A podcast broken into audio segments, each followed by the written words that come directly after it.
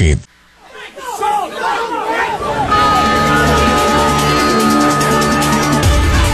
Good afternoon. Welcome to the Fontanelle Final Bell here on the Rural Radio Network. I'm Susan Littlefield. Lots to look at as we take action on this trade today. If you saw the negative numbers on the grain side of the trade, but flip the coin and yeah, that you're not seeing things. Live cattle, feeder cattle, we did see some limit up action.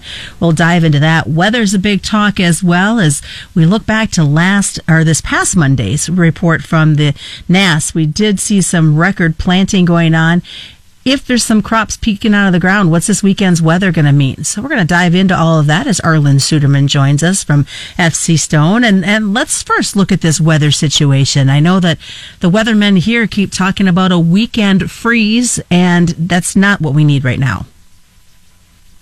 No, it hasn't. You know, it's been dry for a while now. And really, if you look at the western uh, portion of the Midwest, look at rainfall that we've had over the last 30 days, it's some of the lowest for that period of time that we've seen in the western Midwest um, of the last 40 years, about the second or third driest overall. So we, there are some more showers expected to come. But you brought up the cold weather. Um, there's we've seen a change in the jet stream once again, and it's expected to drop some cold air down across the Midwest. It looks like this is going to really be a Saturday morning focal point right now, and it also looks like it's going to be shunted a little bit further to the east than what was first thought when we first saw this starting to show up on the models. And so much of the northern and eastern part of the Midwest are most at risk. And if you look at when crops are planted in various states and uh, how many growing degree days we've had since planting, what emergence should be, etc., looks like somewhere between four and nine percent of the nation's corn crop may need to be replanted because of the uh, cold snap coming. In addition to some of the wheat, especially in uh, parts of Illinois, Indiana, and Ohio, that could experience some freeze damage.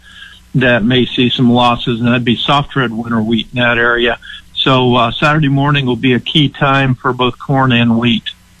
So we look at this and, and going beyond this weekend, and you talked as we were going into this, what can we expect in the coming months? Are there some hints that you're hearing in, the, in these weather models that might set the tone for the rest of the summer, which obviously is going to affect these markets? Yeah, the big question is what's the summer going to look like? Because basically, we talk a lot about the ENSO cycle. That is the cycle between La Nina and El Nino. We've been in an El Nino now for a couple of years, which is warm waters in the equatorial Pacific. And it appears like we're ready to cycle into a La Nina. So the timing of that is critical. Not necessarily the, the level of La Nina, but the speed at which we transition seems to affect the weather patterns the most. But in addition to that, right now the models are starting to speed up that transition to suggest that we could technically be in a La Nina uh, with cool waters in the equatorial Pacific by late June, which would tend to increase our risk for a warm, dry, high pressure to set up at some place in the middle part of the country or something like that, which could affect us.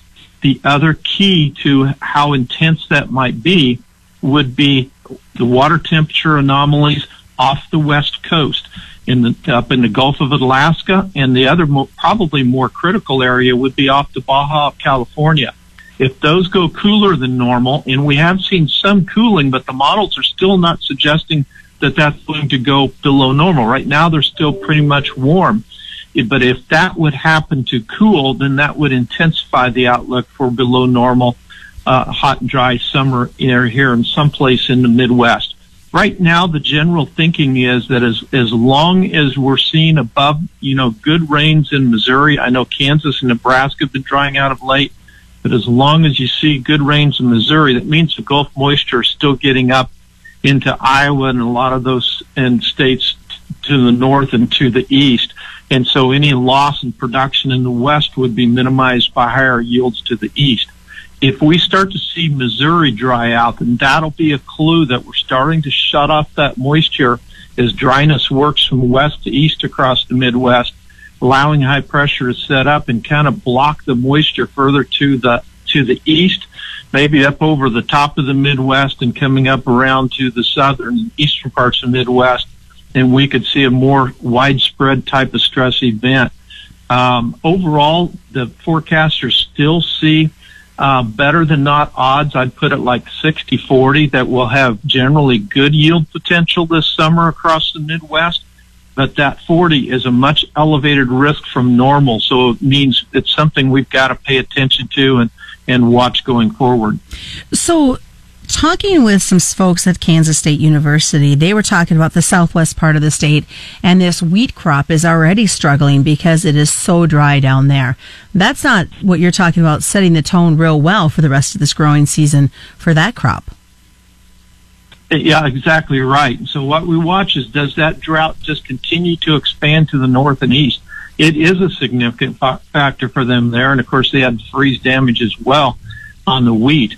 Um, but what do we see in the way of expansion? And uh, so that's what we need to watch, um, particularly here as we go through the rest of May into June. If we haven't seen that dry weather expand across Missouri into the month of June, then we're probably going to be all right over most of the Midwest, even though we may be warm and dry here in the plains.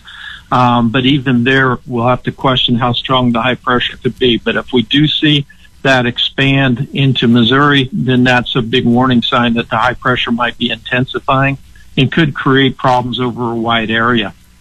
Well, stick around, folks. When we come back, we're going to continue to have this weather discussion and what this means setting up the market trade, especially for folks trying to market the new crop.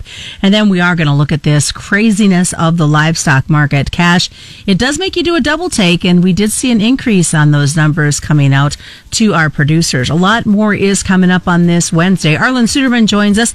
It is the Fontanelle Final Bell on the Rural Radio Network.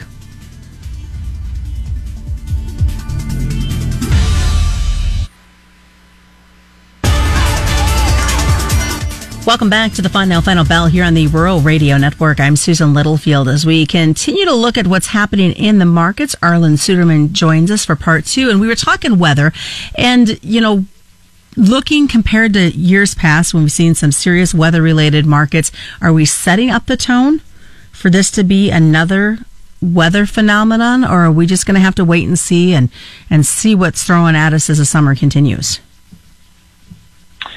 Yeah, we're going to have to wait and see, like it always is in farming and agriculture. The risks of uh, uh, some type of uh, warm, dry situation are higher, but I'd say they're still below 50%.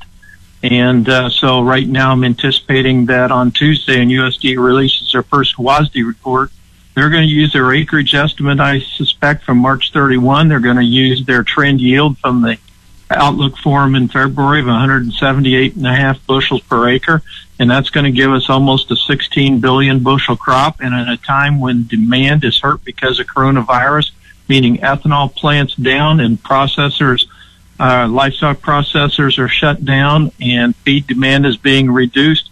So it'll be real interesting to see what USDA does on the demand side of the ledger. I think that'll be one of the most watched factors and um, leave us vulnerable to seeing um, USDA print uh, corn index stocks number for the year ahead, well above 3 billion bushels.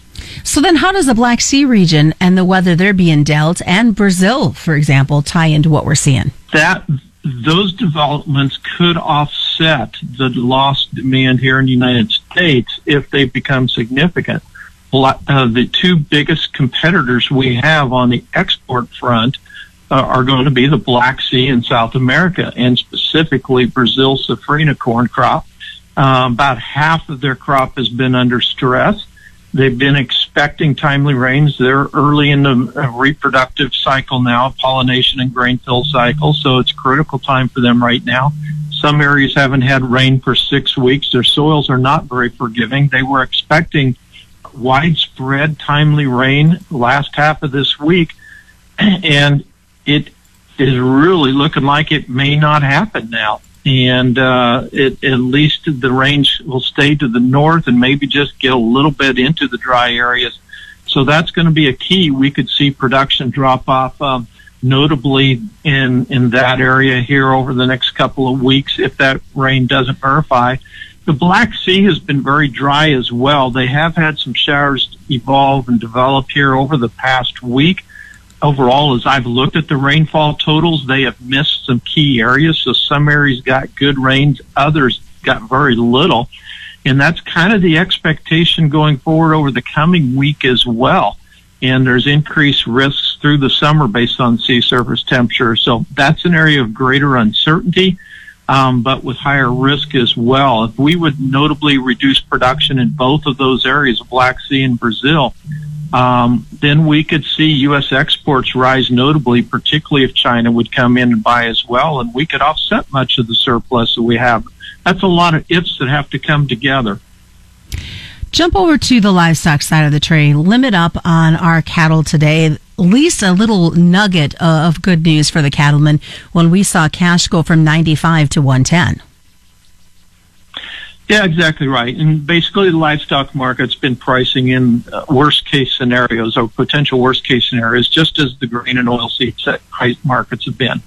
And in livestock, we're finding out maybe it's not quite, it's bad. I, I don't want to minimize that, but maybe not quite as disastrous as what the market was pricing in.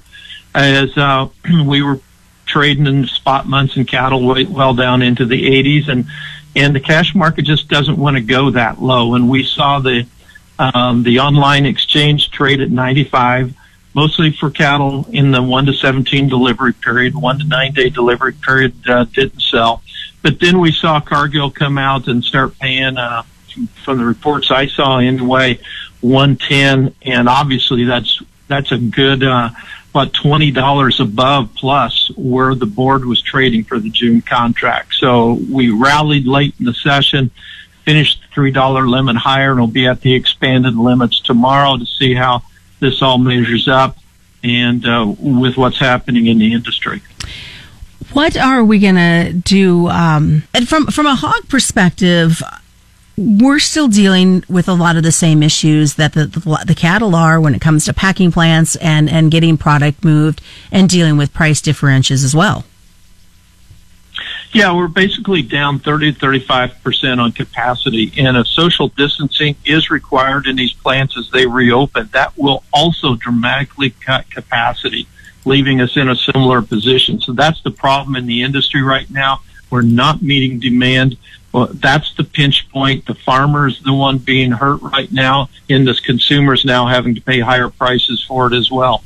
All right, Arlan, what's the best way for folks to get a hold of you? intlfcstone.com. And on Twitter at?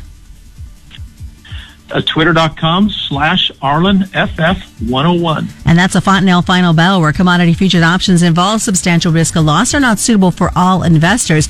It's brought to you today by Fontanelle Hybrids and your local Fontanelle dealer on the Rural Radio Network.